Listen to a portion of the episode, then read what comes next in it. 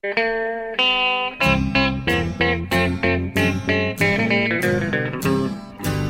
out there, we're on the air. It's hockey night tonight. Tension grows, the whistle blows, and the puck goes down the ice.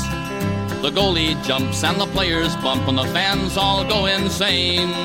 Someone roars, Bobby scores at the good old hockey game. Oh, the good old hockey game is the best game you can name. And the best game you can name is the good old hockey game. Hallå, hallå, hallå, hallå allihopa och eh, välkomna ska ni vara till ett nytt avsnitt av NHL-podden. Eh, lite senare den här veckan, det blev så den här gången. Eh, men vi har fått ihop det till slut och eh, faktum är ju att Per Bjurman, du sitter faktiskt på Madison Square Garden nu. Yes, det gör jag. Jag sitter i fotografrummet innanför pressrummet. Det är en skrubb utan fönster. och eh, man känner sig... Eh, ja, det känns lite som ett fängelse här. För Ja. fotograferna har. Jag hoppas det inte kommer någon fotograf här för de brukar vara griniga typer. Okej, men då är det ungefär lika inspirerande som min Sport-Sebastian mötesrum som jag alltid sitter i. Ja, eh, det kanske är, är rätt åt mig att jag får sitta här den här veckan. Men ja, det blev ju lite senare den här veckan. Det har varit en rörig vecka för oss båda. Jag har varit ute och snurrat i... Och först i Toronto, och sen, eller allra först i Texas, sen Toronto och Milwaukee. Och nu är jag tillbaks eh, på Garden. Då har jag varit på morgonvärmning här. St. Louis är ju stan och eh, säsongens kanske hittills eh, mest spännande match väntar ikväll på Madison Square Garden mellan Rangers och Blues då. Två formstarka lag. Vi har ju inte minst Rangers då som har sex raka segrar när vi spelar in det här. Ja, och det är lite oväntat. Det, är lite konstigt. De har ju fortfarande inte spelat särskilt bra. I, Nej, de har inga, än- inga bra sådana här corsi och possession numbers och sånt där. Nej, och de har ju bara spelat, som man har kunnat se med blotta ögat, bara ögonblicksvis har de varit riktigt bra. Eh, men de vinner ändå och det är ju som de påpekar det viktiga.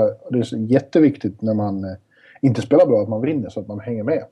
Ja. Då finns det ju sparkapital. Exakt. Men man kan ju tillägna stor del av, eller så att säga, man ska tillskriva stor del av den här framgången faktiskt att Henke Lundqvist har en, och det har vi varit inne på varenda vecka nästan nu, men han har en helt fullkomligt galen start. Han är precis så bra som man kan vara. Men som han nästan aldrig är i början av säsongen. För att, Nej, det, nu Mm. tror jag det är så det är på papper också. Det är bästa starten någonsin för herr Lundqvist. Han höll ju nollan mot Carolina häromdagen och eh, har nu de bästa siffrorna.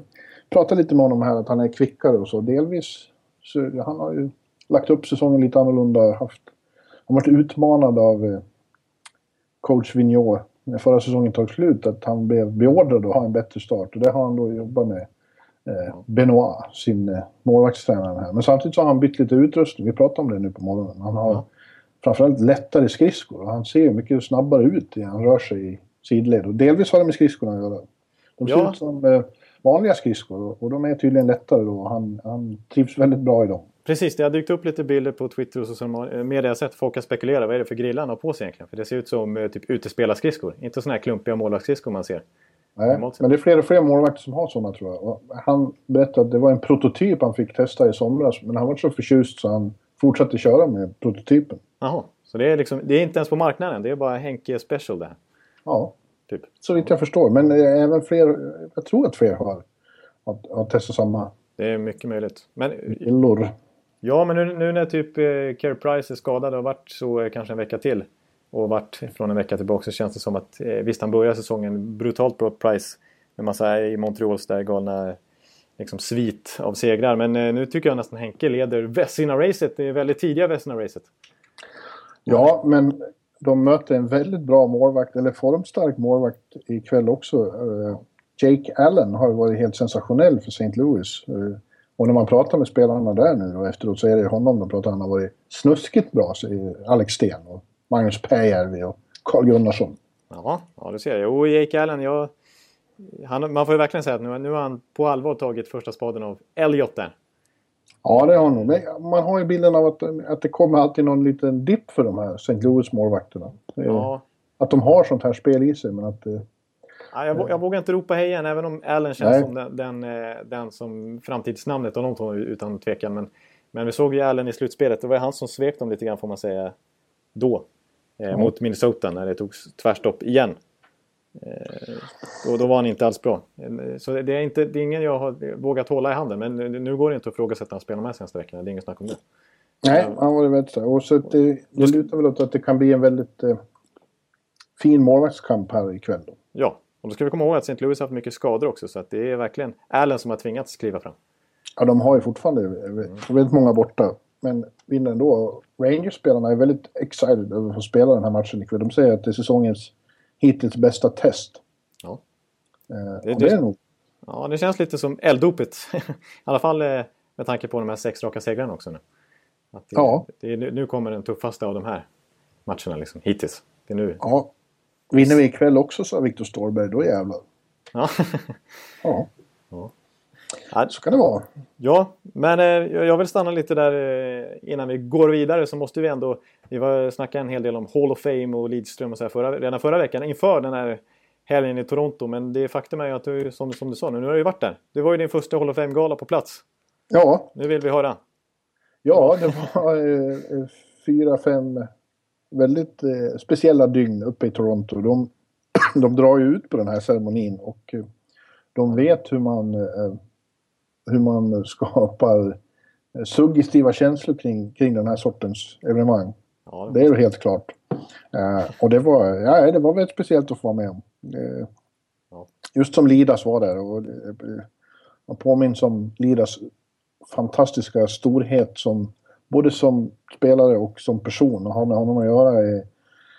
Uh, jag slutar aldrig förundras över att någon, någon med den statusen han har, en sån superstar, är så otroligt vanlig och ödmjuk och trevlig människa som, som så jävla schysst att ha att göra med. Är, han, är, han är ett föredöme för alla, verkligen. Ja, det är det, det, det som är så speciellt med Lidas som gör kanske att han kallas för the perfect human. Det är att när, när folk är sådär perfekta då blir det nästan så att man irriterar sig lite på honom. Liksom. Man tycker ja. det, det, kan inte vara så perfekt. Men, men det går inte att irritera sig på Lidström. Nej, verkligen liksom En nivå till. ja. Det är helt sjukt. Ja, han är bara naturlig. Han är fortfarande, finns det lite att han nästan är lite blyg. Ja. Trots allt han har varit med om. Ja. Ja. Och, och fullständigt naturligt ödmjuk. Det finns inget skolat i det här. Han bara, han bara är så här. Ja. Ja, jag, ja, jag vet inte vad jag ska säga. Det, det, jag tyckte det var lite kul för att jag är, får erkänna att, och jag är besviken på mig själv, att jag, grejen är att den här själva måndagsgalan då, den riktiga induction ceremony liksom i måndags där, när de mm. höll sina tal och klev upp på podiet. Eh, då, det, det, det missade jag. Jag ja. såg inte det live. Jag, jag, jag trodde det sändes ju inte via svensk, via Viaplay till exempel. Utan, och jag, för första gången så lyckades jag inte hitta någon sån här ful stream från Uzbekistan eller någonting. Jag, jag, fick gå in på, jag fick gå in på NHLs Facebook eh, morgonen efter. Och det, det som är lite kul att konstatera som, som svensk här nu, det är ju att, att eh, om man kollar, man, man kan ju se views på klippen liksom. Och Lidström var redan då eh, uppe i typ 650 000 views medan de andra, Fedorov, inte för att eh, ta något ära av dem, men Fedorov, Pronger och så här, de, hade, de låg på 40-45 000. Så det var enorm skillnad i intresse för, för en viss person får man säga. Ja. Ja, det kändes som eh, i mångt och mycket var väldigt eh, Lidas eh, weekend i Toronto. Han sa själv att redan under fredagen då så var det ju den så kallade Hall of Fame-matchen mellan Detroit och Toronto Maple Leafs på, på Air Canada Center. Ja, du var ju där då också redan då. Mm. Ja, eh, och han sa det att man, vi är ju i, i Toronto. Som Detroit-spelare vet man inte riktigt vad, vad som väntar för bemötande då. Men han har varit grundligt hyllad även av eh, Maple Leafs-fansen när han kom ut på isen före matchen och släppte ju pucken där mellan Zäta och... Eh, Fenaf. Fenaf, ja. Men det är också ja, fantastiskt att bara höra... Alltså när man frågar folk runt omkring där. Alla var ju så här... Lost, de, de, de hittar inte orden för att beskriva Lidas storhet. Alla blir så här blanka på gapande när de ska försöka beskriva. Ja, det är både gamla coacher Scotty Bauman och, och Börje Salming och alla man pratar med. Ja. ja. De är... älskar sin Lidas. Ja, det är helt enkelt bara så. Det är, det är faktiskt så att jag har fått tjuvläsa lite, nu avslöjar jag men eh, Vår vän eh, Stefan Holm, inte höjdhopparen utan Sportbladet Stefan Holm. Ja. Han har, han har skrivit eh, ett reportage som jag tror kommer ut eh, ganska snart här faktiskt. Eh, är stort om idrottsföräldrar och det är med, okay. med alla möjliga kända svenska idrottsprofiler. Och en av dem är ju Niklas Lidström. Och, ja. eh, han, han fick faktiskt komma hem till Lidas där och, och ta lite bilder i, i, i, hans nybyggda hus där i Västerås som är, är fruktansvärt eh, fint alltså. Jag, det, det, jag, det, jag ser fram emot att det publiceras men jag kan kolla på de där bilderna igen för han har, det är inget dåligt hem han, han har byggt där och han verkar inte vara någon direkt jobbig idrottsfarsa att göra med heller. Nej, det tror jag. Jag har faktiskt varit hemma hos Lidas i eh, huset han hade utanför Detroit. Just det. Mm. det var första gången jag träffade honom och det var så här, vi skulle göra ett reportage. Jag var väldigt nervös eh, första gången. Här 2006 uppe i mm. Detroit. Kände ingen där, men han kände igen mig från Borlänge Tidning. Ja, just det, han är ju trots allt dalmas från början. Ja, och sa att ja men eh, är ni här i eftermiddag? Det var jag och Pontus Höök och sa ja, ja men kom hem då. Så, så det, vi, det var bara att åka hem till Lidas. Inget dåligt hus det heller kan jag säga. Ett slott i, i Novi, Novi utanför eh, Detroit. Just det, där de håller till, eh, hockeyspelarna.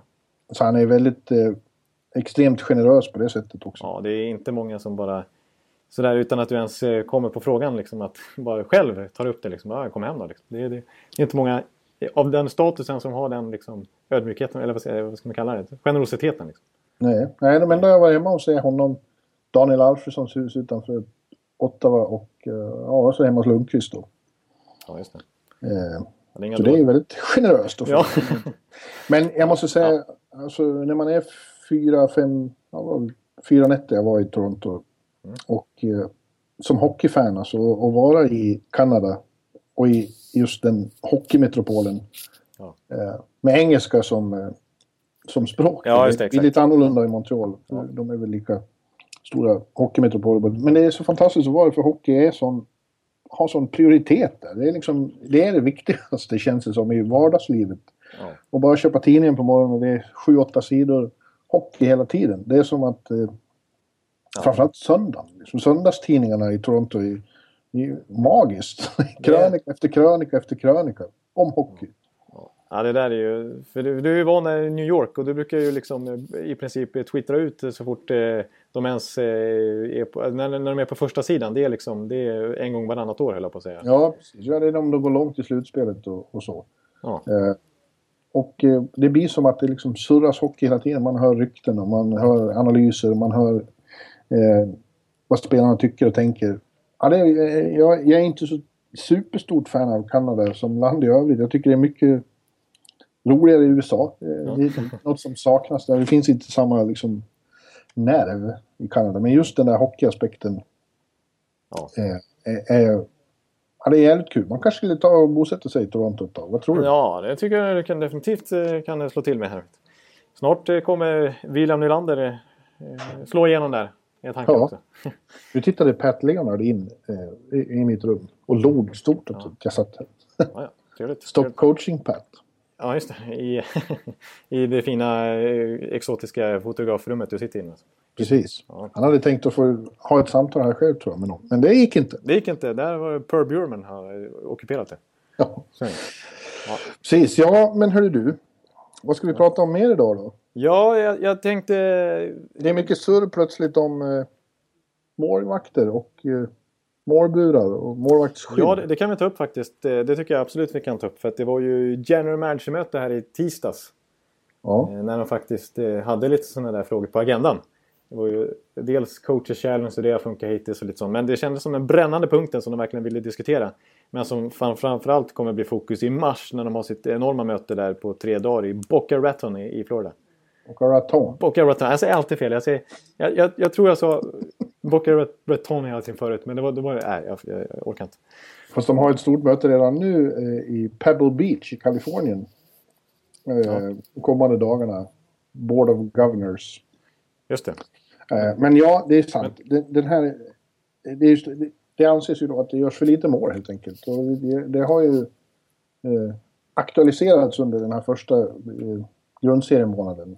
Ja. Vissa, vissa lag har haft väldigt svårt mål. Jag känner ett till exempel i västra Florida. Ja, det där laget ja, som, som, som, vi, som, vi, som vi ska frångå att gå in på så att säga. Mm. Eh, men andra, andra lag som, som vi trodde skulle tillhöra toppen, Anaheim, började säsongen med att bli nollade var det fem gånger nästan. Ja. Eh, och överlag så har det gjorts, jag tror det är minst antal, det, det lägsta målsnittet sedan 2003 och sånt där. Ja, och det är ju ett problem såklart. Jag förstår ju att diskussionen kommer upp. Mm. Men jag tog upp med det, eftersom jag visste att du skulle prata om det, mm. så tog jag upp det med Lundqvist här efter morgonvärmningen. Ja, snyggt. Och inte helt oväntat så eh, uttryckte väl han skepsis kring förslagen Nej, på den här sortens ändringar. Det, det, handlar ju, för hans del så det, dels handlar det ju om att kanske förstora målen. Mm. Men så handlar det också om att målvaktsskydden ska göras ner och att man kanske, målvakterna kanske inte får fortsätta använda större tröjor utan att de ska använda utespela mått. Liksom. Och ja. då måste de pressa in utrustningen under den. Så det, då, då liksom tvingas utrustningen göras tajtare och mindre. Jag förstår ju diskussionen. Men jag håller med Lundqvist lite måste jag säga. Det, han, han menar ju då att den, eh, det viktiga är inte att det blir mycket mål utan att det skapas mycket chanser och är intensivt. Eller ja. hur? Och att en 6-5 match inte nödvändigtvis är roligare att titta på än en 1-0 match om det är bra hockey. Ja, ja precis. Ja, jag, alltså, jag har jättesvårt att, att riktigt välja sidan här för jag har nog pendlat lite hit och dit. Alltså. Jag tycker ju... Ja, alltså visst, om man, för, för jämför man med 80 och 90-talet till exempel så är det ju enorm skillnad på om man ställer en, en eh, Grant Fur bredvid Henke Lundqvist. Då är det ju enorm skillnad i size liksom. Och det är klart, det görs ju färre mål då. Eh, sen mm. har ju målvaktstekniken och målvaktsskolan gått framåt enormt. Så då är det, är ju, det är ju bättre målvakt idag rent tekniskt naturligtvis. Också. Ja, det var han också inne på att eh, bara under de här tio åren han har varit här så har det blivit en enorm skillnad då att alla målvakter är väldigt bra. Att jämnheten är en helt annan. Ja, för så är det ju bara. Det finns ju ett större spann av duktiga målvakter nu för tiden. Alltså det, det, det är nästan... Ja, jag kommer ihåg snacket inför säsongen var i alla fall att det nästan fanns för många målvakter. För att, mm. alltså att det, det var nästan överutbud av målvakter i NHL. I alla fall första målvakter liksom. Ja, eh, Dis diskussionen kom upp också när Alain Vigneault höll sin presskonferens på morgonen. Och han var inne på samma sak. Han sa att målvakterna är de som jobbar hårdast och därför har de blivit bäst. Det finns inga som jobbar hårdare i hela laget. Så vill backar och forwards göra mer mål på dem så får de börja jobba mer och bli bättre. Ja, men det, det kan ju finnas poäng i det också. För det har vi sett, jag menar, på 90-talet fanns det ju knappt målvaktstränare liksom.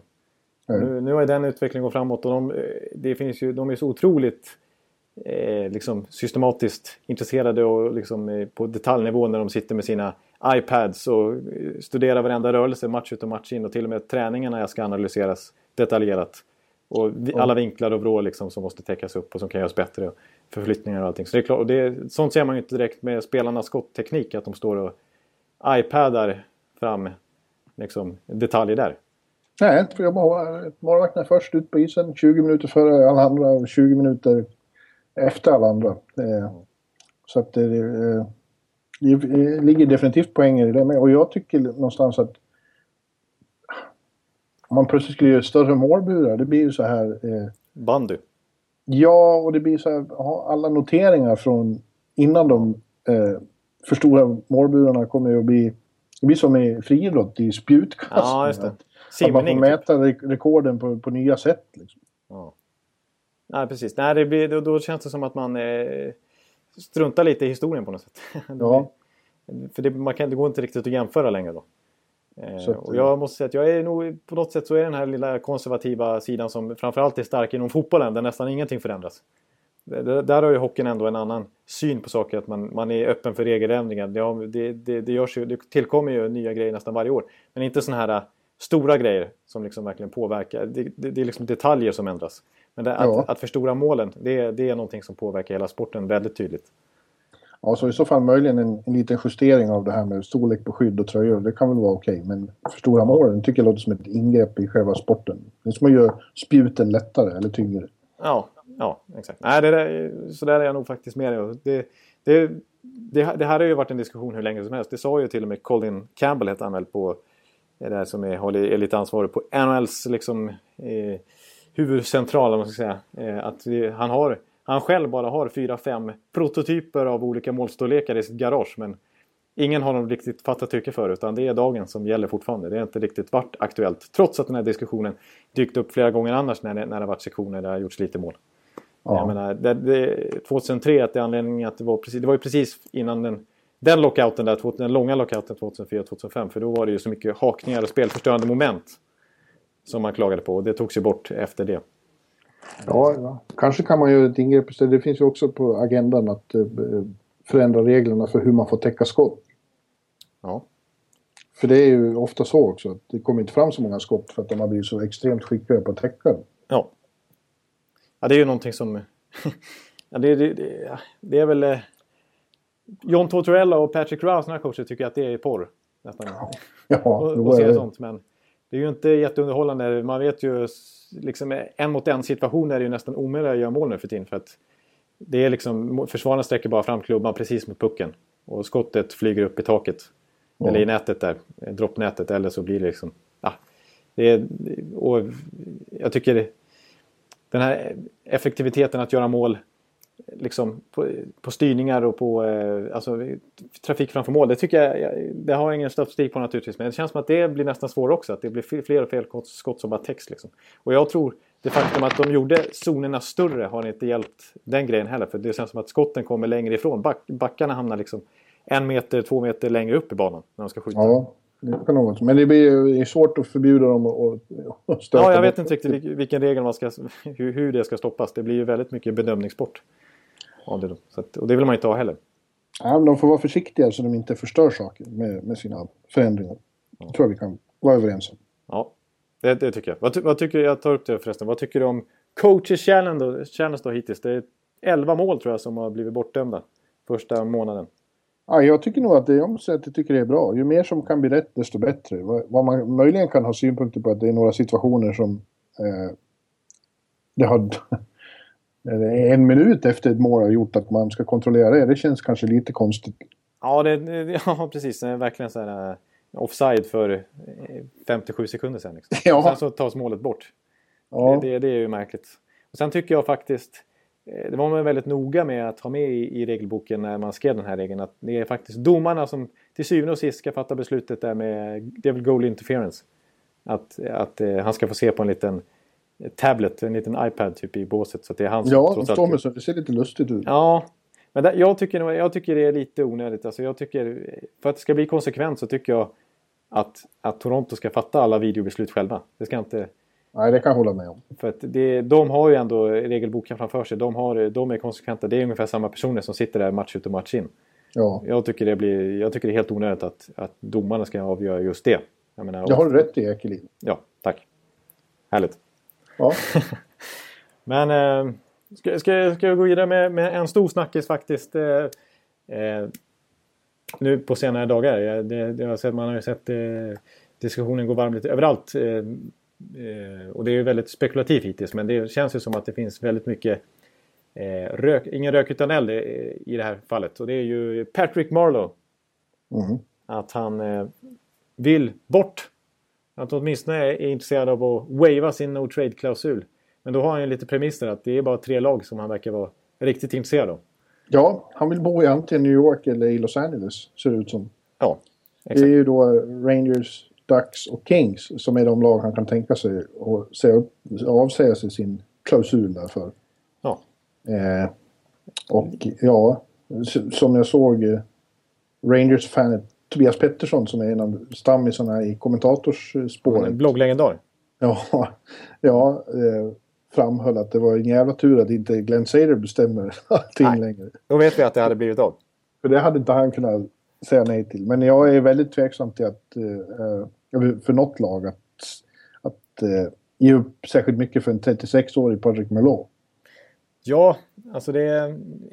Ja, jag, jag vet inte vad... Alltså jag tycker fortfarande att det är en, en bra spelare liksom. Det är fortfarande en, han håller fortfarande hyfsad klass. Alltså det är näst, lite liksom Jeremy Gilla målskyttsvibbar som, som finns kvar där. Eh, Ja. och, och samtidigt så är det, det som är starkt av honom det är att han är fortfarande... Jag tror inte han har missat en enda match sen, sen vad är det, 2008. Han är en riktig järnman på det viset. Eh, och verkar ju sköta, han är liksom, får ju beröm för hur han sköter sin träning och sådär. Att han är intresserad av det och att han, han tar hand om sin kropp och han åldras väl så att säga. Ja, Eh, och, men det är ju det, stora abret för honom det är ju att, att eh, han har blivit av med sitt, han blev först av med sitt C och han har väl inte ens ett A nu tror jag. Eh, att Nej. hans ledaregenskaper har blivit så kraftigt ifrågasatta och att det, det faktum att han precis som Thornton har varit en riktig choker när det har varit viktiga lägen och nu känns det som att ska man träda till sig Morlow så blir det väl lite sån ja, en contender som vill ha en extra krydda i slutspelet. Liksom. En, Ja, precis. extra tunga på vågen för att vinna Stanley Cup.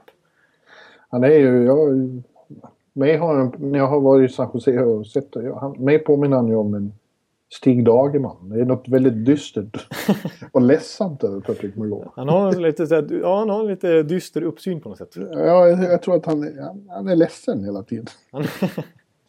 Eh, och eh, jag tycker det känns som, hade, hade han liksom kommit hit till New York, det känns som en sån typisk gammaldags klassisk eh, Rangers-bust. Som de har haft alldeles för många genom åren. På, eh, När spelarna har varit för gamla och kommit hit. Senaste exemplet som eh, höll på, som funkar hyfsat bra när han kom, det var ju St. Louis. Ja, Men det var lite samma sak där. St. Louis sa att det var en klubb han ville till, det var New York Rangers. Och då såg ju Glenn Sader till och bara, ja ah, det är en bra spelare vi hittar, ja, de måste ju lösas. Big name liksom. ja, bara under de här åren jag har varit här har vi ju sett ett många. Chris Drury och Scott Gomez och Wade, Wade Redden. Inte minst. Ja, katastrof. Eh, Maranga Borik.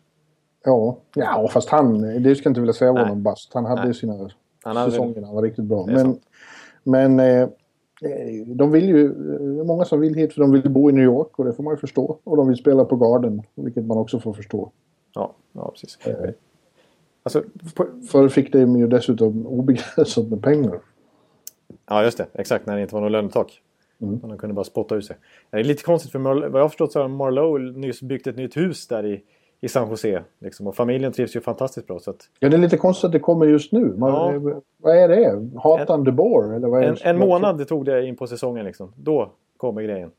Har han problem med DeBoer, tror Ja, man undrar ju där, eller om det är den här... äh, ja, jag vet inte varför det, varför det skulle utlösas just nu, men det har ju varit en, en ruggig spricka mellan eh, de äldre spelarna och Doug Wilson, alltså general managern. Det kom ju Ja. fram, inte minst i, i våras där när, när eh, Thornton öppet sa eh, He gotta shut his mouth. Ja, precis. Ja, he, sta- he gotta stop lying och grejer.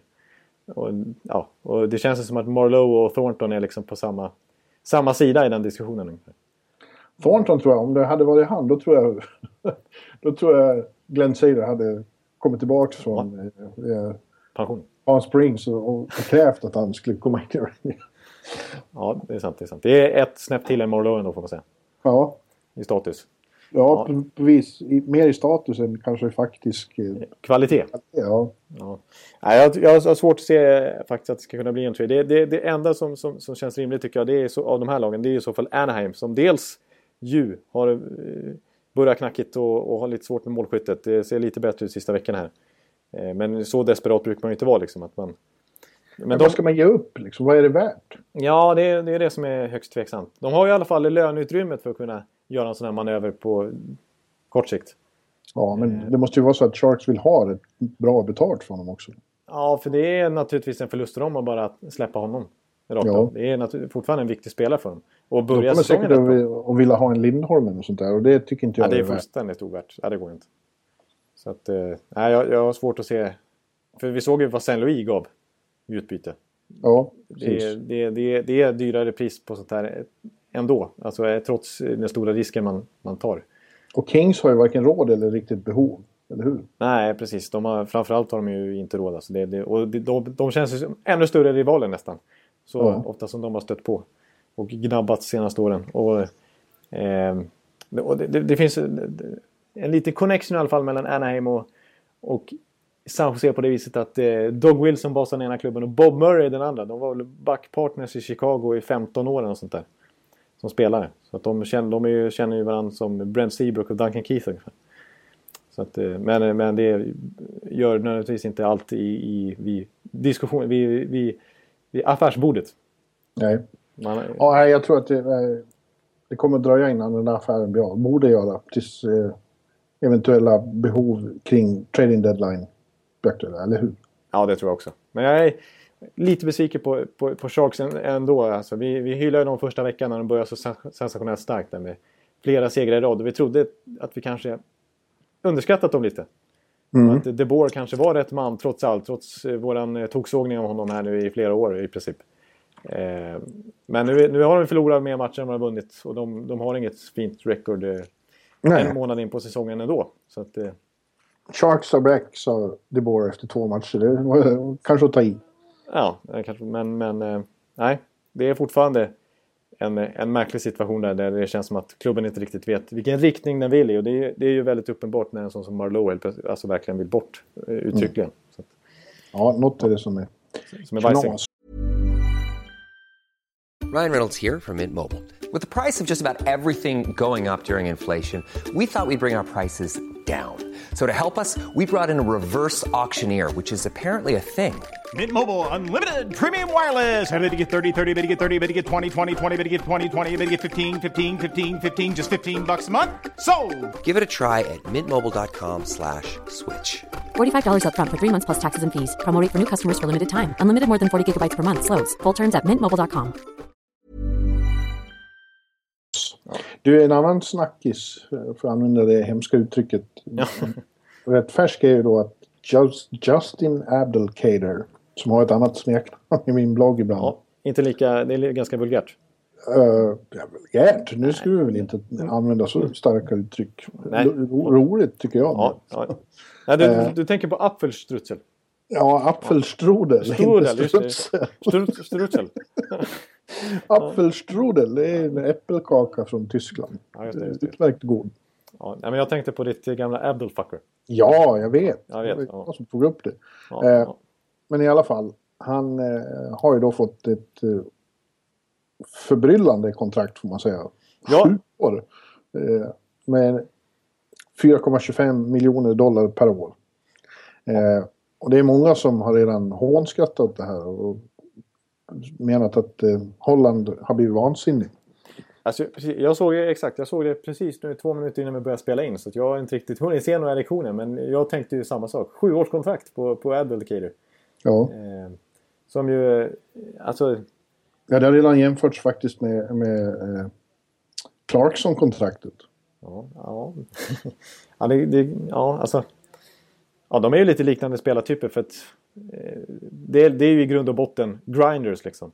Ja. Eh, agitators lite grann. Med, som ändå kan spela hockey, som ändå har lite händer. Men som är väldigt ojämna och opålitliga i målskyttet. Det får vi ändå trots allt konstatera. För att vi, vi börjar ju den här poddsäsongen med att hylla kedjan med Advocator och Zetterberg och Larkin. Ja, men det känns bäst. som att han är extremt eh, eh, beroende av vilka han spelar med. Ja, men, men efter den första veckan där när han öste in fyra mål direkt så har han inte gjort ett enda mål. Så han är Nej. mållös i en månad i sträck nu. Ja, han har inga jättesiffror från tidigare under karriären. Så det känns Nej. lite... Framförallt längden på kontraktet känns ju tveksamt ja, faktiskt. Att, att han ska ha den capiten i sju år framöver nu. 4,25 eller vad det var. Ja. För som flera har påpekat, inklusive vår vän Tobias Pettersson för att ja. återvända till honom. Uh, han är dessutom den spelar typ lite som power forward som, uh, som uh, tar slut efter 30. Ofta. Ja, precis. Det finns ju mängder med exempel. Vi, vi har varit inne på storspelare som Heatley och sånt där som, som har tappat, alltså gamla målskyttar. Men en annan, exakt en, en annan typ av spelare som, som, som viker ner sig snabbt det är ju just de här liksom eh, lite grinders, eh, powerforwardsen. Alltså ja. Dustin Brown. Är väl inte helt slut än men som, som tappar liksom den här offensiva gnistan. Ja. Eh, det finns ju, Clarkson är ju verkligen en sån. Eh. Men eh, han måste väl tycka då, Holland, att eh, Apfelstrudel har eh, en ja. betydelse vi kanske inte ser. Är... Som, eh, som karaktär i rummet som det heter ja, och ja. som eh, trygghetsfaktor. För han är ju den enda de har med, med lite... Ja, han och Jonathan Eriksson är väl de enda som, som står upp där. Som, är, som har lite sandpapper. Ja, det får man ju säga. Att han karaktär. Exakt. Han är ju inte jätterolig att möta trots allt. I en eh, slutspelsserie. Det fick jag erfara mot i senast här med Tampa Bay. Han, han gjorde ju inte mycket mål och poäng då men, men han var ändå en, en faktor som alla har märke till. Ja, eh. men lika fullt alltså det är ju... Ja, det är ingen men... spelare du vill eh, portionera ut 4,25 miljoner av ditt lönetak till? Nej, han är 28 år alltså. Ja, är... Ja, lite märkligt. Ja. Holland som man har Nej, känt som uh, the magic man. Ja. En, för, för att inte bara, visst, visst kan vi säga eh, Clarkson där. Men det är ju lite Steven Wise-varning här också. Som ja. de till och med köpte ut. Ja, precis. Då visste de för sig inte riktigt vad de skulle få. Men, men eh, Abdelkader har de ju full koll på. Men eh, nej, Det, där är, det är inget bra kontrakt, det kan vi ju bara konstatera. Nej, det känns inte så. Nej. Nej. Ja, har du, Ja, Ekan, du har en eh, svettig kväll ikväll, eller hur? Du är lite stressad. ja, jag vet exakt. Det är, det är så. Jag, jag, det är nämligen SHL eh, om man ska säga. Eh, och jag sitter ju på jobbet och ska eh, jobba med den. Så det är matcherna Du ska, precis ratta, du ska ratta det där. Ja, redaktör, precis. det. Ja, så det, det har börjat. så att Ja. jag missar ju den första perioden här nu. Blir det, är det några chefer som blir arg på dig? Ja, det får lite, kan bli lite onda blickar här när jag kommer ut från Sport-Sebastian. Men vi, vi, vi hinner ta upp eh, lite till i alla fall. Så det blir, det blir nog ingen fullmatig eh, hellängdspodd här. Men vi, men vi hinner med. eh, Vi båda var ju lite sugna på att snacka om Colorado faktiskt. Ja, jo, det är ett intressant lag nu som har haft en väldigt tveksam start. Nu vart det lite roligare då att de, för deras del att de slog Philadelphia på bortaplan med Ja. 4-0. ja, 4-0. Mm. Och det kan- kanske talar mer om att vi borde ta upp Flyers också som såg starka ut i början men nu har fallit ihop i samma slags eh, misär som förra säsongen. Ja, precis. Ja, det såg bedrövligt ut i den matchen. Ja. Men Colorado är ju ett intressant fall därför att det är så tydligt att eh, ledningen där sitter så säkert. Men inte... Det är två gamla storspelare som är älskade och av, avgudade i, i organisationen. Men frågan är hur bra de är. Hugh Sakic och, och Patrick Roy. Ja, och det, det är ju till och med så pass att eh, Patrick Roy, som det faktiskt höjs i röster om att han kanske borde petas nu och få sparken. Ja, men det får han ju aldrig av Nej. sin kompis Hugh Sakic. Och dessutom är han väl... Eh, han är ju liksom assistent. Han har ju chefsroll i, i Colorado. Ja, förutom att han är eh, tränare. Han, han, är ju, han är ju i princip med i beslutet av sparkningen av sig själv kan man säga i så fall. Och det är han ju inte så intresserad av.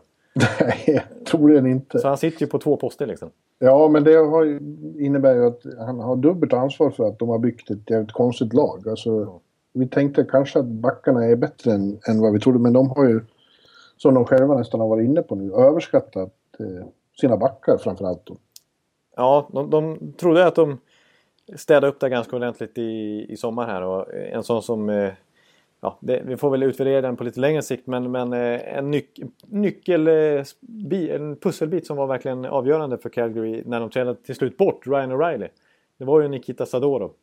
Och han hoppades de ju skulle komma in och kunna lyfta backsidan i princip direkt. Men nu är han ju nedskickad till AHL. Så dålig start har han haft. Ja, Eh, Och det var ju direkt förödande faktiskt för, för hur deras backdynamik var tänkt här.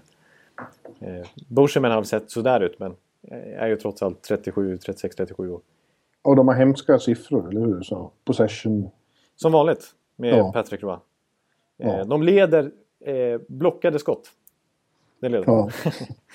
Och det är, det är ungefär det som... eh, Det är ungefär så Patrick Roys filosofi ser ut. För det var ju samma sak.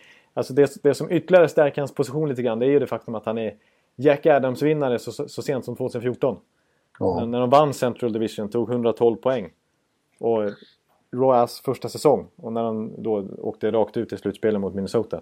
Men eh, sen dess, det, det mandatet som han liksom samlar på sig då eh, eh, lever ju vidare. Plus naturligtvis det här att de är så bra polare med Sakic och att han är en gud eh, i Colorado. Men, men, så, men det är ju helt uppenbart att hans filosofi är ju inte... Dels har, har de byggt laget lite fel och dels så är hans tränarfilosofi helt inkompatibel med den typen av spelare de har tycker jag. Men det, Ja. det, saknas ju verkligen inte offensiv udd där. Men, nej, verkligen inte. De har ju eh, McKinnon och Duchene och Landeskog och Ginla. ja, Tanguy och Ja, Grigorenko och allt vad de heter. Men de gör inte mål. De, framförallt så, så skjuter de, kommer de inte in på mål. De, de, de har inget offensivt eh, spel som eh, gynnar de här typen av spelare. Nej, så det är tråkigt. Eh, Det känns som och i den konkurrens de befinner sig i, Central Division. eh, Så känns det som att de har liksom harkat ner i en klass för sig och är klart eh, sämst i den Ja, de är klart sämst. Ja. Och, ja, vi, när vi skulle tippa inför säsongen här så eh, lite motvilligt så sa jag faktiskt sist. För jag, kom, jag kunde inte tänka mig något lag som skulle hamna efter trots allt. Tyck, trots att jag tyckte de kändes intressanta liksom. Jag tror väl jag var väl inne på samma spår. Ja, inte? precis. Man, man, man, ser ju, man läser ju på pappret och man, man ser att de har kvalitet. Det finns eh, bra spelare i laget men nej, det, det är liksom organisationen Colorado som inte fungerar just nu. Och jag tycker det som du är inne på, med just Sackett och Roa att det är lite gamla hedriga ikoner som inte går att peta. Det är ju väldigt mycket, väldigt mycket Edmonton-varning på det. När Craig McTavish och Kevin Lowe, gamla 80-talshjältar, fått sitta där i 20 år utan att bara byta position med varandra när det gått lite dåligt.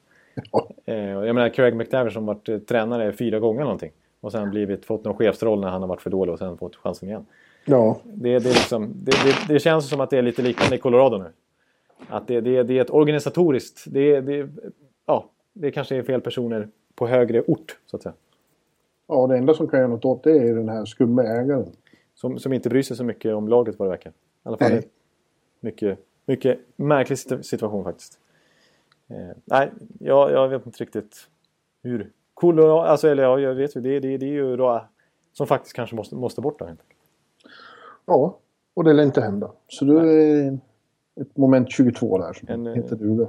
Ja, verkligen. Och, eh, som, som i den här tuffa divisionen, det, det sa ju så sent som i morse tror jag när jag läste eh, Joe Sakic att han, han lät ju nästan lite desperat att, liksom, att vi, vi börjar redan halka efter i divisionen. Det är alldeles för tuff. Vi spelar den tuffaste divisionen och vi kan inte tappa så här mycket poäng från start. Mm. Att han de facto är ute på eh, transfermarknaden och försöker eh, ja, göra någon betydande trade. Och det har ju ryktats om att Duchene till exempel är available. Och han sa ju, han dementerar ingenting där i princip. Han sa ju bara att McKinnon ska ingenstans. Men i övrigt så lyssnar man, så är, som general manager så lyssnar man naturligtvis på allting. Så.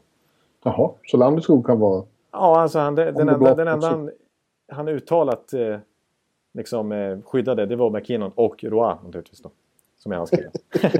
ja. ja. ja. Precis. Och sen, sen är det naturligtvis så när, när de gick så bra där 2014 13-14 där. Då var ju Varlamov helt otrolig i kassorna och Vesina-Messi till och med nominerad naturligtvis. Eh, men eh, han har ju varit katastrof nu. Och frågan är om inte han kan vara ett trade bait för dem. För att bakom honom så har ju Reto Berra gjort en jättefin start på säsongen. Och ja. så har de ju Calvin Picard som, som kallas upp nu när Varlamov faktiskt är day to day med en skada. Calvin Picard såg jag häromveckan bli utsedd till, till bästa spelare i AHL den gångna veckan. Han är också steket där så att eh, det är nästan så att, att Valamov är expendable också. Han kan inte heller leva på sin 14 eh, säsong hur länge som helst. Nej. Men vi kan väl ha honom då? Ja, det är ju det som är frågan. Men det är... Om, ja. Calgary. Ja. Eh, som har problem med Buffalo kanske? Ja. Det är konstigt. Jag tycker att när jag ser Calgary så spelar de rätt bra och har, och har liksom hostat upp sig. Men eh, nu ligger de sist i, i västra konferensen. Ja delad sista plats med Colorado, eller med en match mer spelad. Så de är sist. Ja, ja precis. Så båda, båda är ute i öst och spelar nu. Eh, jag tror i Colorado, det, det som ytterligare talar för att det blir svårt för dem att klättra är att de har en 14 dagars roadtrip. Spelar en natt mot Boston. Ja. Eh, och eh, det är bara andra matchen på den två veckors roadtrippen. Så det, det, känns inte som att det är ultimata förutsättningar för att börja klättra. Att, och Calgary, nej, det ska inte, de möter mitt Tampa natt som jag naturligtvis ska titta på. Just det. Jag har sett Calgary i Tampa en gång. Det var när vår vän Christian Huselius gjorde sex eller sju poäng. Och jag tror det var fem plus två. eh, många år sedan. Mike Keenan var coach och hade ju varit eh, väldigt eh, barsk mot Huselius. Det kan man säga. Så jag, så jag var tvungen att fråga honom. Jag gick fram till Mike Keenan efter men nu måste du väl säga att Huselius var det bra i alla fall med fem mål och två assist. He's a forward. That's what he's supposed to do. Nej. oj, oj. Ja, Mike Keenan, han, han har ju... Eh, jag tror till nästan det står på hans Wikipedia-sida att han är svenskhatare. det är liksom hans stämpel. Ja. Han är ju ledig. Colorado. Kör! Ja, visst, in med Mike Keenan. Det skulle ja. kul för Söderberg-pojkarna. Ja, det kanske inte är rätt variant heller. Det känns som att han gärna tittar på, precis som Ra kollar på hur många skott som blockas. Det är ungefär det. Men du, eh, de, de är ju några där, vi sa ju det, det finns, det finns offensiv spets där. Men precis som de gör inga mål, men det, det är de ju inte ensamma om. Det är väldigt underligt att eh, så många stjärnor i den här ligan har inlett säsongen så blekt. Alltså framförallt eh, stat, statistiskt. Alltså vi ja. har... Crosby är ju det som alla pratar om, att han gör inga mål längre. Men det, det är ju jävligt många som inte gör det. Nej, precis. Jag såg att du ville ju ta upp det lite grann. Det, det, och det är ju naturligtvis eh, alltså det är ju en, eh, en trend på något sätt. För att det är så många stjärnspelare som liksom inte levererar. Det är alltid någon eller några som har några svackor. Men nu är det så många. Men hela Anaheim där med Getzler som fortfarande är mållös. Ja. Eh, Kessler minus 11. Ja. Nash här i New York. Han gjorde sitt första riktiga mål mot Carolina. Efter ja, det... att ha fått ett mål dömt när han kom fri. Eh... Öppen bur. Ja. Och... Eh, ja. Ovechkin levererar väl hyggligt. Och, men i övrigt så är det ju Kane och uh, tvillingarna i, i Dallas. De enda ja. riktiga stjärnorna som, som ja, verkligen precis. levererar. Men, vi har ju ett jätteexempel i, apropå Philadelphia tidigare. Vårasek, inte minst. Också precis som Gesslev, noll mål hittills. Ja, han spelar bra men absolut inga mål. Det finns ju fler. Corey Perry gjorde sitt första för bara häromveckan och eh, en sån skyttekung. Alltså, man såg på honom när han hade gjort Han låg på isen i eh, enorm lättnad bara för honom. ja, precis. Så frågan är, eh, vad beror det här på? Är det, alltså, Patrik Hörnqvist säger när jag har pratat med honom mm. eh, att i Pittsburgh så är det problemet är att eh, Crosby och Malkin är extremt uppvaktade. Att det alltid är två man på dem och att det handlar om att eh, Hörnqvist själv och några andra måste steppa upp när det blir så. Eh, men jag menar, så har det väl sett ut i många år. Ja. Nej, precis. För det, det känner jag också. Det ju, kan ju inte vara trenden, det nya. Den nya grejen som gör att stjärnor inte levererar på samma sätt. För det, så har det väl alltid varit. Att, ja. Eh, att stjärnor drar till sig större markering och här, större bevakning. Men jag har en eh, liten teori eh, själv. Ja, låt höra. Ja, precis. Nej, men, och den knyter ju faktiskt ihop lite grann. Kanske med det vi pratade om i början. Det här med att det är ju svårare. Överlag så är det ju svårare att göra mål nu för tiden. Mm. Eh, och det känns som att eh, jag är ju ofta inne på det här med mentalt, eh, det mentala spelet. Och att, att, eh, det kanske är för att jag är så själv är så dålig mentalt i sport. Jag blir ju nedpsykad direkt. Jag, spelar. Alltså jag är katastrof i golf och tennis och sådana här sporter. Det är alldeles för mentalt. Men, men eh, alltså, att när det är svårare att göra mål då liksom när man väl hamnar i en svacka så är det ännu svårare nu att ta sig ur den. Liksom. Och du måste ju ha det här flytet för att det ska stämma. Det, det snackar ju alla målskyttar om, liksom, att de måste komma in i the flow. Liksom. Det är då det, när, de, när in, allt går på instinkt, när de har självförtroendet, när allting bara sitter. Och när, nu, när det nu är svårare mål så kanske det blir ännu, mer, ex, ännu tydligare. Liksom, ännu mer ex, exemplifierat.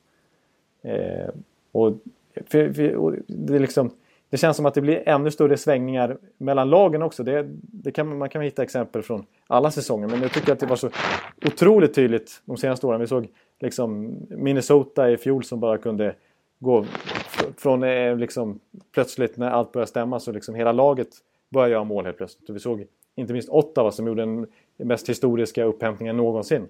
Fan, du satte Ottawa nu. Du sa det ja. utan problem. Du ser, du hörde det. Och i år liksom när hela Anaheim som lag liksom inte kan göra mål och Tampa nu har, eh, från att ha blivit nollade en gång förra säsongen så har de redan blivit nollade tre, fyra gånger hittills. Så det, och, eh, ja, det känns som att det, det, det, är större, det blir ännu mer streaky. Det har alltid funnits streaky lag men det, det, är så enormt, eh, enorma streaks åt, åt båda håll. Både för spelare och för lag nu för tiden. Jag, jag, jag tror att det, har, att det är mentalt. Och att, att, det ännu, att, att det har att göra med det här med att sporten blir ännu svårare. Liksom. Det krävs ännu mer starkt psyke. Så är det nog. Jag, jag frågade också Victor Hedman om det där, för han gjorde till slut sitt första mål i tom kasse. Ja. Eh, I och för sig snyggt då, som han sköt från egen zon. Ja, just. Eh, för de har ju också, får man ju lov att säga, haft jävligt svårt att göra mål. Det kan jag definitivt stryka under på. Mm. Och jag har ju haft teorin om att det har att göra med baksmälla efter att de har svårt att tända till för vanliga grundseriematcher efter att ha varit i, i glamorös Stanley Cup-final. Fast Viktors, ja. Viktors bild var snarare att nej, det är för att vi gick så bra i fjol så vill alla lag göra sina bästa matcher mot oss. Eh, så har man upplevt det själv, säger han, eh, när man har mött lag som har varit i final, att de vill man slå. Ja. Så att alla gör sina bästa matcher mot Tampa. Håller du med om den? Har det känts så? Ja, alltså det, det kan väl stryka under på lite grann också. Alltså det, Alltså framförallt när, när de här eh, triplets som kom fram förra året. Då var det ingen som hade koll på dem riktigt. Alltså jag naturligtvis som sitter och kollar på dem. Men eh, i ligan hade det liksom många av de här spelarna inte riktigt slagit igenom. Och Tampa kändes ju som en, en uppstickare snarare än en contender. Ja. Och det var, ju, det var inte alls samma... Alltså, nu ser vi ju till exempel när, när folk eh, känner till Johnson och Palat som tyvärr är skadade nu och Kutjov. Så här, de har ju inte alls varit lite, lika effektiva i år. Eh, Samma sak med Filip i, Nashville. Ja, precis. Folk har väldigt koll på honom nu. Ja, det, det, det är många som har drabbats lite av den sophomore slump-aktig. Nu har ju de varit med i ligan några, men Aaron Ekblad har ju lite tufft i år också. Jaha, Eh, har han? Ja, i alla fall poängmässigt tycker jag. Bästa laget i Florida just nu i alla fall. Usch. Ja. Eh, och, eh, en, eh, men då tycker jag samtidigt, å andra sidan när vi är inne på konstiga liksom, floppar som inte varit svårt att hitta så är det, är det lite förvånad typ en sån som Patrick Kane som har haft sån enorm turbulens att han går in och gör sin bästa säsongstart någonsin. Det kanske är tvärtom att ja, det har blivit lättnad nu när han kan koncentrera sig mer på hockeyn. Men, Ja, ja underligt. och, och lite konstigt där med att, att det, jag tycker en annan trend är att det är mycket av de som har lyckats hittills. Det är mycket äldre spelare. För att det vi pratade om på försäsongen var ju att det är a young man's game liksom. Ja, Och att eh, det blir snabbare och snabbare. Och det här med att David Booth sa att vi äldre spelare vi petas bara för att man kollar på ålderskolumnen och inte vad vi presterar på camperna. Eh, men jag menar en sån som Markov som jag ansågs vara lite halvslut där när han inte gjorde något starkt slutspel. Han gör en otrolig säsongstart. Och Thomas Plekanec i Montreal också. Och Thomas Vanek har ju kommit igång ordentligt i, i Minnesota. Och Mikko Koivu gör det bra. och den evigt unge Jaromir Jagr. Jaromir Jagr är ju ett fenomen. Liksom. Han kommer ju vara bra när han är 67 också känns det Men eh, och jag, jag, är Henrik Zetterberg till exempel som... Ja, det är sant. Alltså han, där, där, där har det ju passerat några svenska namn på de bästa svenska... När vi gör, våra listor av de bästa svenskarna. Han är ju inte nödvändigtvis topp tre längre. Han hamnar ju på sexa i vår plats eh, i, i NHL-bibeln. Eh, Men han har ju också en, en ruggigt stark start här. En poäng per match liksom. Ja, fast det vill han inte prata, prata om. Nej, Alltså, han vill inte jinxa sig själv. Nej, Jag vill inte heller jinxa dig. eh, Men nu måste vi börja dra ihop det här så du får gå och jobba faktiskt. ja precis. Nu börjar klockan... Theo arg på mig också. Ja, just det. Nej, det får, det, nu, nu ska vi hålla ska vi hålla oss på banan. Så vad har vi för nummer, unge man? Vi har ett otroligt starkt nummer. Det är alltså avsnitt nummer 81. Ja. det, där hittar vi ju fler alternativ. Det är, det är tre spelare i dagens NHL som kör 81. Och är, du känner ju mycket väl igen eh, alla tre. Det är Phil Kessel, Lars Eller och Marian Hossa. Ja, Vem, vem vill utse som eh, nummer ett? Marian Hossa. Det är en av mina absoluta favorithockeyspelare. Ja. Tycker han är fantastisk. Det är inget fel på de andra heller. Kessel är ju framförallt målskytt av rang. Väldigt roligt häromdagen när eh, Johnson, den tråkiga coachen, faktiskt var rolig. Han fick frågan vad, vad är hans första intryck av Kessel så här efter en månad. He's very coachable, sa han. Ja, Eftersom det var ordet i Toronto att han var uncoachable. exakt, exakt. Ja, ja. Snyggt!